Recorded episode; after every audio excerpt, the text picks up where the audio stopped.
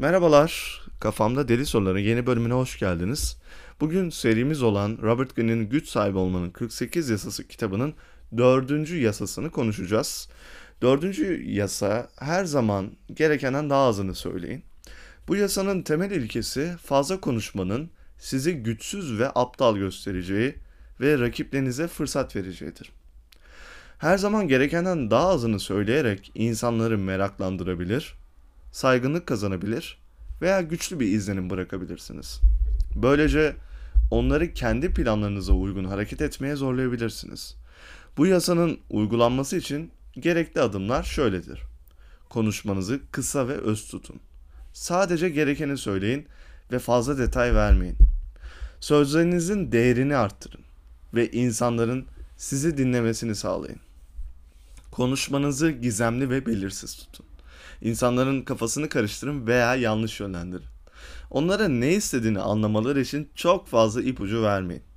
Konuşmanızı sessiz ve yavaş tutun. Sessizlik ve yavaşlık güçlü bir etki yaratır. İnsanları dikkatle dinlemeye ve sizin sözleri, söylediklerinizi önemli olduğunu düşünmeye zorlar. Konuşmanızı eylemlerinizle destekleyin. Sözlerinizle değil, eylemlerinizle konuşun. Eylemlerinizle niyetinizi gerçekleştirin. Her zamanki yasalardaki gibi bu yasanın da tarihsel bir örneğini araştırdım. Abraham Lincoln'u gösterebiliriz örnek olarak. Lincoln, Amerikan İç Savaşı'nın sona ermesinden sonra Gettysburg Muharebesi'nin yapıldığı yerde bir konuşma yapmak üzere davet edildi. Konuşmayı yapmadan önce Edward Everett adlı ünlü bir hatip 2 saat boyunca konuştu. Lincoln ise sadece 2 dakika konuştu.